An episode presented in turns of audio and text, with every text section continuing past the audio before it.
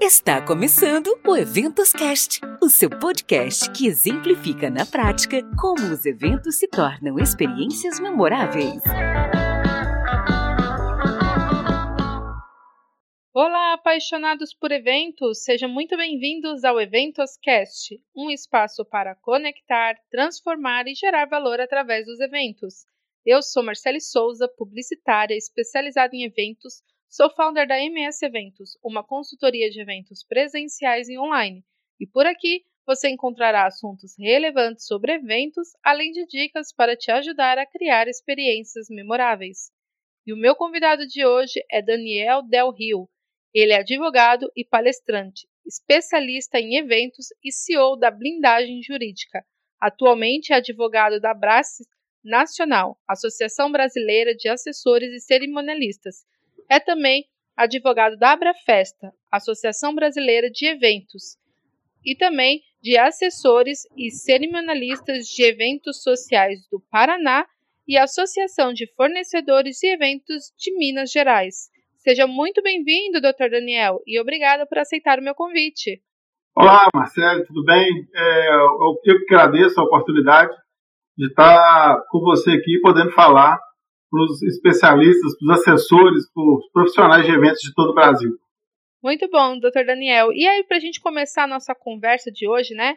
O senhor revelou recentemente em suas redes sociais um número alarmante de cerca de 90% dos profissionais de eventos que enfrentaram problemas de relacionamento com clientes na pandemia, sofrendo prejuízos financeiros sucessivos reagendamentos e que por fim tiveram o contrato cancelado e ainda tiveram que devolver o valor recebido. Foram processados ou obrigados a entregar mais do que combinaram. A pergunta que fica é: como então ter segurança jurídica em meio a uma nova realidade dos eventos que agora se tornaram digitais? Bom, inicialmente é importante é, relatar que esses dados eles foram obtidos de acordo com as informações que foram é, foram recebidos por nós. Então a gente conversa com aproximadamente cerca de 40 a 80 pessoas por dia. E a gente faz alguns questionamentos básicos para essas pessoas e a grande maioria respondeu que ou teve algum problema com o fornecedor, ou teve algum problema com o consumidor, ou ele teve que devolver algum dinheiro, enfim. Alguma coisa aconteceu. Então, lamentavelmente, a gente vê que o mercado de eventos está desguarnecido, está desprotegido. Em razão disso, a gente vem aí ao longo de sete anos é, trabalhando com a blindagem jurídica para eventos. Nós somos hoje especialistas, somos os maiores especialistas. Hoje eu sou a maior autoridade para o setor é, de eventos do Brasil. Então a gente traz orientações para que as pessoas possam trabalhar com segurança jurídica, com consciência profissional, com tranquilidade para diminuir prejuízos e aumentar os lucros. Então o primeiro passo para que isso possa acontecer é que ele tenha é, informações relevantes sobre o que ele pode fazer e o que ele não pode. Em nossas redes sociais, vou convidar a turminha que está aí para seguir minhas redes sociais, o meu Instagram, arroba blindagem jurídica oficial. Então, no nosso Instagram, a gente dá informações relevantes, porque a gente acredita que a democratização do acesso à informação é o meio de a gente tornar o mercado de eventos mais justo e igualitário. Então, em primeiro lugar, a pessoa ter, para trabalhar com mais segurança, ela tem que ter acesso à informação. Então a gente passa essas informações. Em segundo lugar, a gente acredita que, lamentavelmente, os, os contratos que são utilizados no setor de eventos são contratos extremamente amadores. Eu chamo de contratos Frankenstein ou contratos Frankenstein. O Frankenstein, como você bem lembra, né, Marcelo, é uma, uma tentativa de se criar um ser humano. Na realidade, criou-se um, um, um monstro. E o que a grande maioria dos fornecedores tem em mãos hoje não é um contrato, é uma aberração jurídica. Foram contratos que foram copiados da internet, copiados de terceiros, copiados de empresas ou feitos por advogados que não são especialistas no setor de eventos. Então, além da informação, é necessário ter um bom contrato, bons aditivos contratuais, é, bons distratos. E também é necessário que o fornecedor de eventos ele esteja cada dia mais ligado no que pode fazer e o que não pode. Então, ele tem que estar antenado na legislação. Hoje a gente tem aí uma enxurrada de leis que, do dia para a noite, alteram a, as questões relativas ao setor de eventos. Nós podemos dar o um exemplo aí da MP 948, né, que foi publicada, a medida provisória 948, que foi publicada no dia 8 de abril. Posteriormente, no dia 25 de agosto, ela transformou-se na Lei 14046. No dia 31 de dezembro de 2020, essa lei morreu e quando foi no dia 17 de março, perdão, 18 de março de 2021, ela foi ressuscitada pela MP 1036, que reativou essa lei 14046. Então, assim, é uma enxurrada de leis e a gente tem que estar tá observando o que pode e o que não pode fazer, e isso deve ser feito como? Através do acompanhamento de uma assessoria ou de uma consultoria de um advogado especializado, tá? E é verdade, doutor Daniel, esse ponto que o senhor trouxe é muito importante, porque assim, os profissionais de eventos, eles precisam estar atentos às mudanças da lei para poder, então, se enquadrar dentro, é, juridicamente falando, dentro do que é correto e também poder oferecer de forma justa aí para os seus clientes os seus serviços e produtos que estejam de acordo com a lei também. O senhor não mencionou, mas a gente também tem a lei de proteção geral de dados, né, que influencia diretamente também o setor de eventos e é preciso que as pessoas estejam atentas a essas leis que diariamente vão surgindo, que podem então, por falta de atenção, podem acabar prejudicando aí a carreira desse profissional de evento, não é mesmo? Sim, não resta dúvida. É, eu citei a MP 948 só como uma forma de mostrar como a legislação muda. A gente tem a LGPD, nós temos o Código de Defesa do Consumidor, o Código Civil, entre outras legislações que devem ser observadas. E o profissional de eventos, como o próprio nome já diz, ele é profissional de eventos. Ele deve atentar pela organização do evento, pela prestação de serviços, pelo fornecimento do produto ou pela locação do bem. E deve deixar para quem entende essas questões jurídicas. Então, lamentavelmente, a gente vê aí, eu recebo aqui relatos de muitos profissionais de eventos tentando criar o seu próprio contrato. É como se eu tivesse, eu, Daniel, tentasse organizar um evento. Eu não sou profissional de eventos, eu conheço é, o que um organizador de eventos faz, já fiz cursos, inclusive com a Patrícia Esteves, que é uma, uma excelência aí na, na, na, organização de eventos, a própria Silvia Queiroz, que é um, um ícone aí. Fiz cursos de organização de eventos, mas eu não me aventuro a organizar eventos. Por quê? Eu sou advogado, especialista em eventos de direito do entretenimento.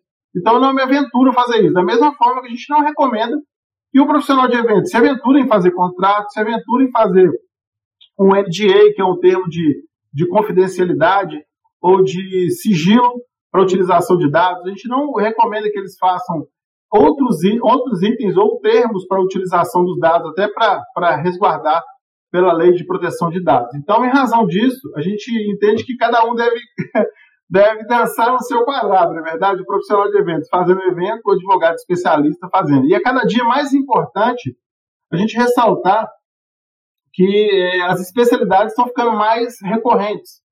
Então, é, hoje, por exemplo, eu me dedico 24 horas por dia, 7 dias da semana, 365 dias do ano ao setor de eventos. Eu não trabalho com outra área, não CS. Então, com isso, eu consigo prestar um serviço é, extremamente especializado para o profissional de eventos. Então, ele vai ter todas as informações que ele precisa. Então, hoje em dia, a especialização é cada vez mais necessária, principalmente para quem trabalha com diferentes é, ramos de eventos. Né? Hoje tem surgido aí, se despontado aí como uma alternativa para a pandemia, os eventos digitais. Eles já vinham acontecendo há um tempo, mas hoje, agora, eles ganharam uma forte repercussão, uma forte tendência, principalmente no setor de eventos sociais, nós já vemos aí casamentos, já vemos festas de debutantes, já vemos algumas é, colações de, grais, de grau feito somente pelo meio digital. E tem também os eventos híbridos, né? Que é uma parte desses eventos transmitida para um público que não pode estar presente. Então, vamos supor, um casamento, ele é feito uma parte presencial de acordo com o número específico de pessoas. E para quem não pode estar ali presencialmente, seja em razão de restrições de decretos, protocolos, ou seja em razão de restrições de deslocamento, em razão de pessoas que estão em outros estados, em outros países, esses eventos são transmitidos através de plataformas, tá? Então, em razão disso, a gente tem uma grande é, flexibilidade, flexibilidade, e abrangência dos eventos tá é, rompendo as barreiras físicas. Com certeza. E ainda trazendo aí para os eventos digitais, é uma nova modalidade que está sendo explorada, né? Como o senhor mesmo falou, existia, mas não com essa proporção que a gente vê hoje. E aí eu pergunto para o senhor: é certo dizer que, mesmo prevendo ou não algumas cláusulas no contrato, é passível de serem consideradas práticas comerciais abusivas? Tá, em primeiro lugar, a gente tem que compreender o que seriam práticas abusivas, né? Essas práticas abusivas, elas são elencadas no artigo 51 do Código de Defesa do Consumidor. Então, as cláusulas abusivas são as cláusulas que colocam o consumidor em desvantagem em relação ao fornecedor. Então, a gente pode citar aí, por exemplo, as cláusulas que transferem a responsabilidade para terceiros, tira a obrigação do fornecedor e passa ela para terceiro, e coloque o consumidor em desvantagem exagerada, ou que imponham é, uma, uma condição extremamente abusiva. Então, em qualquer situação, seja no evento presencial, seja no evento é, digital, essas cláusulas podem ser arguídas e elencadas. E hoje essas cláusulas elas estão em evidência, considerando que os eventos digitais são uma inovação, na verdade, eles não vêm acontecendo e não vinham acontecendo com tanta recorrência. Então é possível que algum fornecedor tente se eximir de alguma responsabilidade e coloque esse ônus em cima do consumidor. Então vou aqui dar uma, uma, um exemplo aqui no evento digital, o que poderia acontecer que seria uma cláusula abusiva. Então vamos supor que o fornecedor ele é responsável por fazer a transmissão desse, desse evento e ele é, usaria uma internet própria dele, tá bom? Então, lá no contrato ele fala se eventualmente a internet não funcionar, que a culpa é do consumidor. Isso seria talvez uma cláusula abusiva. Uma outra cláusula abusiva que a gente pode colocar seria que se eventualmente é, essa internet não funcionasse, que a responsabilidade seria do provedor de internet. Então a gente está vendo que está tirando a responsabilidade dele e colocando uma responsabilidade de outra pessoa.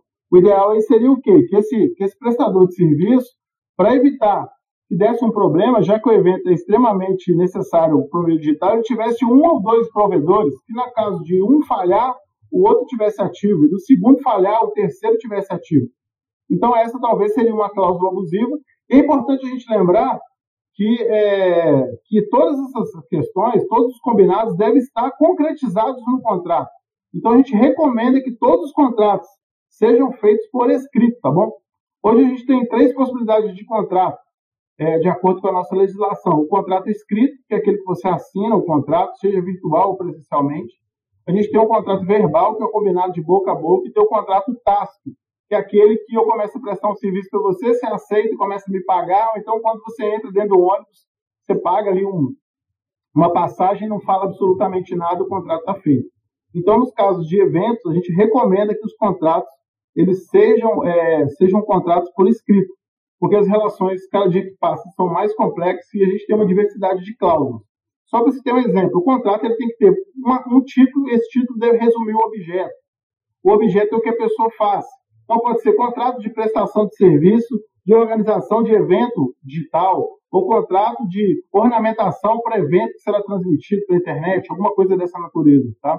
A gente tem que ter a qualificação das partes, que é nome, prenome, é, estado civil, nacionalidade, profissão, CPF, RG, endereço, que esses aí são os dados indispensáveis, tem que ter o objeto, como eu já falei, tem que ter as penalidades, que seriam as cláusulas de punição para descumprimento do contrato, tipo multa por atraso de pagamento, tipo multa por descumprimento contratual. Tem que ter as cláusulas de rescisão, que é uma, uma forma errada de se falar, seria extinção contratual seriam as multas para o caso de uma das partes desistir, se algum dos noivos, no caso, vamos supor que seja um casamento que vai ser transmitido aí pela internet, um dos noivos desistiu, como é que seria? Qual seria a multa contratual para isso? Em casos de extinção do contrato, em razão de pandemia, em caso de reagendamento desse evento, em razão de caso fortuito, força maior, então, enfim, é uma gama de cláusulas que tem que ser observada. Só para você ter uma ideia, Marcela, a gente tem um checklist de contrato que a gente fez, disponibiliza gratuitamente no nosso Instagram. Se algum dos ouvintes quiser baixar, é só entrar lá no arroba blindagem jurídica oficial, lá no, no, no, na bio, você vai clicar no link lá e vai ter lá o checklist de contratos para você baixar gratuitamente. Esse é um presente que a gente dá para os fornecedores, para os nossos é, queridos fornecedores do setor de eventos. E lá ele vai conseguir baixar esse checklist e ver se o contrato dele é um bom contrato ou não é um bom contrato. Porque muita gente está correndo risco e não sabe se ele tem um bom contrato ou não. Então, para evitar que ele seja pego de surpresa, a gente faz esse checklist. E esse checklist tem 69 indicadores básicos, tá bom? São indicadores básicos que todo contrato deve ter. Hoje, depois da pandemia, esses indicadores básicos aumentaram um pouco ainda. Só que a gente não, a gente não é, fez as complementações ainda do, do checklist. E só para você ter uma ideia, nessa pandemia nós analisamos cerca de 1.150 contratos e entregamos cerca de 750 a 800 contratos que nós entregamos desde 13 de março do ano passado. Então, a gente tem um dado que é alarmante. Que dos 69 indicadores básicos, a nota máxima que chegou para a gente aqui foi 44. Ou seja, o melhor contrato que o fornecedor do setor de eventos tinha, a nota máxima era 44 de 69 indicadores básicos. E a gente sabe que, além desses indicadores básicos, tem indicadores que a gente precisa ter para buffet, para decoração, para cerimonial, entre outros. Então, assim, quando eu falo 90% do setor de eventos corre risco, na realidade a gente está é, a gente está minimizando os dados. Se for colocar na ponta do lápis mesmo, é mais que isso. É verdade, doutor. É, contrato na é brincadeira, né? Precisa, então, rever aí, ouvinte, você que presta serviço, seja serviço ou seja produto, rever as cláusulas contratuais e seguir aí a dica do Dr. Daniel, ir lá no, no Instagram do Blindagem Jurídica, baixar o checklist e fazer de fato aí um check para ter certeza se o seu contrato está dentro aí dessas 69 indicadores, de fato vai mostrar se o seu contrato está válido para não ter problemas futuros, né? Doutor, eu queria trazer outro ponto, né, para nossa conversa, que é justamente aquelas vendas casadas, ou seja, condicionar que o cliente adquira um outro produto ou serviço para o evento, como por exemplo brindes, promoções e bens com descontos, e impor isso na hora da compra. Nesse caso, quem se sentir lesado, como deve proceder? Tá, em primeiro lugar, ô Marcelo, eu quero fazer uma, uma diferenciação aqui de venda casada para festa pronta. Muita gente confunde, tá bom? Venda casada com a festa pronta. Como você muito bem esclareceu, a venda casada é quando o fornecedor ele tenta é, impor que o cliente adquira um produto ou serviço que ele não quer adquirir. Então, vou tirar, vou dar um exemplo aqui fora do setor de eventos, que talvez todo mundo já tenha passado por isso, se não passou, pode ainda passar.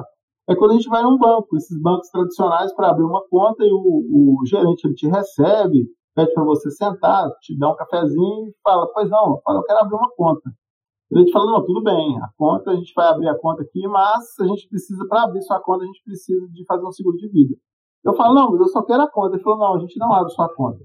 A gente só abre a conta e, e faz o seguro de vida. Como no setor de eventos, tem muitos espaços é, de eventos que eles não só locam o espaço, eles locam o espaço, mais a decoração, mais o buffet, é, mais outros itens. Então, nesse caso, se o cliente quiser contratar um item só, e se esse item estiver disponível, ele a contratação individual, e não for possível, isso é uma venda casada.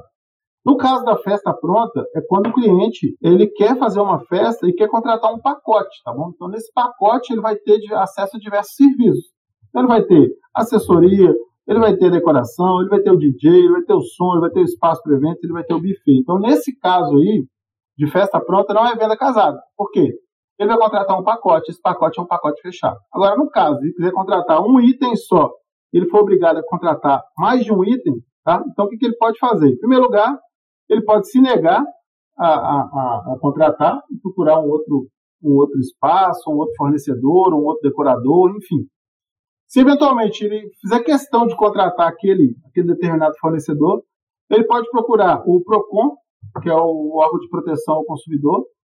Entretanto, é importante lembrar que o PROCON é um órgão auxiliar ao Poder Judiciário, ele não tem força de decretar uma sentença ou mandar que, esse fornecedor lhe contrate isoladamente, ou então ele pode procurar o Poder Judiciário através de um advogado constituído ou se eventualmente a ação dele for até 20 salários mínimos, ele pode procurar o juizado especial de relações de consumo sem advogado, tá bom? Então essas são as providências. Mas, olha, eu costumo dizer que venda casada, o BV, entre outras práticas, são um dos cânceres do mercado de eventos. O mercado de eventos tem alguns cânceres, algumas coisas que prejudicam o setor de eventos. E entre elas, a venda casada é uma delas. Denegrindo a imagem do setor de eventos. Eu costumo dizer, Marcelo, que um profissional de eventos, Antes de 2014, é, entre 2000 e quer ver, entre 2000 até 2009 aproximadamente, ele ainda era visto como um profissional de extrema confiança, principalmente quem trabalhava com casamento. Chegava para o fornecedor de eventos, chegava quase flutuando, confiava extremamente no profissional de eventos. E de 2009 para cá veio é, ter uma repercussão de casos de calote no setor de eventos. Então os calotes começaram a ser levados a público. Antes as pessoas ficavam com vergonha né, de falar que foram vítimas de um calote de um profissional de eventos, de um fornecedor. E de 2009 para cá, os casos começaram a se proliferar, e de 2014 eles se acentuaram, se acentuaram muito. Eu fiz um acompanhamento em, é, em 2015, 2016, 2017 e 2018 do número de calotes. Em 2018 chegou a ser divulgado pela mídia cerca de 250 empresas aproximadamente que quebraram. Tá? Então essas empresas levam em média 50 pessoas. Então o número de calotes cresceu assustadoramente. Esse calote, a grande maioria deles, ele é por quê? Porque o profissional de eventos ele está mal informado. Ele não tem uma gestão orçamentária, ele não tem uma gestão fiscal, ele não tem nota fiscal, ele não tem um CNPJ, ele não tem uma organização, ele não tem uma rotina administrativa e também porque ele trabalha com BV. O BV a gente sabe que é o bônus de venda. A gente tem dois tipos de BV, o BV próprio e o BV impróprio. O BV próprio sai do bolso do fornecedor. Esse é legal. Então, vamos supor que o, que o buffet custa 10 mil. Se o assessor de eventos recomendar ou indicar esse buffet, esse buffet paga mil para o assessor, então o, o, serviço continua 10 mil, mil vai para o assessor e o buffet recebe 9 mil. Então o BV é impróprio ou terceirizado que é aquele BV que o pagamento da comissão sai do bolso do, do consumidor. Então, esse mesmo buffet cobra 10 mil, se for para o cliente do assessor X, ele sobe para 11, o, BV, o buffet fica com os 10 e passa mil para o organizador de eventos. Nesse caso ele é ilegal. Então, a gente viu que um dos motivos que levou a uma quebra acentuada é que essa prática do BV, que eu considero um dos cânceres do mercado de eventos. Aqui em BH, a gente teve um, um buffet que ele quebrou em 2014, tá? Ele lesou aproximadamente 400 é, contratantes diretos, indiretos e fornecedores, deu um prejuízo de 12 milhões de reais. E aí, quando foi se ver, ele pagava cerca de 30% de, de BV. Ou seja, ele já estava quebrando, as pessoas já sabiam que ele ia quebrar, mas como ele pagava 30% de BV, as pessoas priorizavam esse, esse buffet. Então, isso possibilitou ele dar esse calote é, milionário aí. Então, todo cuidado é pouco tá, com essas práticas abusivas, que isso pode se virar contra o próprio fornecedor de eventos. Com certeza, né? E sem dizer a imagem né, do profissional como que fica. Sim. Né? Então é, é importante aí se atentar a toda essa questão jurídica, né, para que o profissional possa então se resguardar para não ter problemas futuros. Poxa, doutor Daniel, estamos indo aí para os momentos finais do nosso episódio, mas antes eu gostaria que o senhor desse aqui suas considerações finais para os nossos ouvintes. Bom, é, eu quero dizer o seguinte: a gente está passando por um momento de muita incerteza, angústia e tristeza, né? Com perdas de entes queridos, de pessoas próximas. O setor de eventos está há um ano e dois meses, quase esperando três meses, sem poder trabalhar. A gente teve pequenas lacunas, né, pequenos espaços que foram de cidades que puderam executar as atividades. Mas eu quero trazer uma mensagem aqui de otimismo, dizer que por mais que está ruim agora, lá na frente a gente tem certeza que isso vai melhorar. Nós sabemos que grande parte dos fornecedores hoje do setor de eventos são empreendedores de necessidade. Sendo empreendedores de necessidade, eles vinham do mercado formal, tinham uma carteira assinada e entraram no setor é, como forma de pagar suas contas. E diante da paralisação do setor de eventos, essas pessoas saíram do setor de eventos e procuraram outro setor. Então a gente vê aí que vai ter uma, uma, uma janela de, de fornecedores que vai ter necessidade de ser contratado. A gente vai ter aí uma demanda reprimida que com o tempo ela vai sendo absorvida. Então a gente recomenda que as pessoas é, utilizem esse tempo aí que ainda resta aí, que a gente tá, ainda não pode fazer eventos em muitas cidades, para se qualificar, para se capacitar, que em breve tudo vai voltar ao normal, entre aspas, né? Que normal nunca mais vai voltar, né? Mas que dias melhores virão. Eu tenho certeza que o setor de eventos, ele, por mais que houve muitas perdas, ele vai se tornar um setor melhor. Primeiro, porque nós nos unimos, nós não éramos unidos, hoje nós temos muitas associações, como você citou aí, eu já advogo para cerca de 12 associações, é, e é importante a gente ver essa mobilização, porque sozinho nós somos apenas um ponto de vista. E juntos nós temos força ativa com os nossos governantes, nas câmaras dos vereadores, nas prefeituras, é, nas assembleias legislativas, nós temos força é, dentro dos gabinetes dos nossos governadores, na Assembleia, aliás, perdão, na Câmara dos Deputados, no Senado e até com o presidente da República. Hoje nós temos aí é, duas leis né, que favorecem o setor de eventos, que é o Programa Emergencial de Retomada do Setor, que ainda depende de uma regulamentação, mas que foi uma mobilização do setor, E temos aí a Lei 14046, que já veio para não para resolver o problema de adiamentos e cancelamentos, mas veio para dar uma solução jurídica que antes nós não tínhamos. Então é isso. Otimismo acima de tudo e dias melhores virão. Com certeza, dias melhores virão. Fica a dica. É isso aí, apaixonados. E agora eu quero convidar você para seguirmos juntos nessa conversa com outros profissionais da nossa comunidade do Eventoscast. Para entrar, basta acessar o nosso site eventoscast.com.br e acessar ali o ícone do WhatsApp ou pelo link da bio do nosso Instagram, eventoscast. Por lá você encontrará diversos profissionais para dividir suas opiniões e aprender como tornar os eventos memoráveis. Estamos chegando aos momentos finais e eu quero agradecer mais uma vez, doutor Daniel, pelo senhor aceitar o meu convite. Ok, Marcelo, eu que agradeço. É sempre uma honra, um prazer e uma alegria enorme poder compartilhar os nossos conhecimentos com os milhares de profissionais de eventos do Brasil inteiro. É, só frisar aqui, nesse, nessa pandemia, nós é, executamos um trabalho de utilidade pública, nós fizemos cerca de 179 é, lives, com aproximadamente uma hora, uma hora e meia de, de duração, nós é, prestamos mais de 250 horas de serviço de utilidade pública, além dos posts que foram feitos, as mensagens de WhatsApp que nós respondemos. Então, a gente acredita muito no setor de eventos, é, a gente acredita muito no profissional de eventos. O profissional de eventos passou por esse momento de dificuldade, mas, como eu volto a dizer, dias melhores virão e pode contar comigo, Daniel Del Rio, pode contar com a blindagem jurídica. Muito bom. E eu quero também agradecer você, ouvinte, pela nossa audiência. Siga-nos nas redes sociais, EventosCast, e me adiciona lá no LinkedIn, arroba Marcele Souza. E para você que está ouvindo e curtindo esse episódio pelo Spotify, não esquece de clicar no botão seguir para ser avisado sobre os novos episódios. Ou se você estiver ouvindo pelo iTunes, deixe as suas cinco estrelinhas lá e comenta que eu vou ler tudinho. Até mais. Tchau, doutor Daniel. Até mais.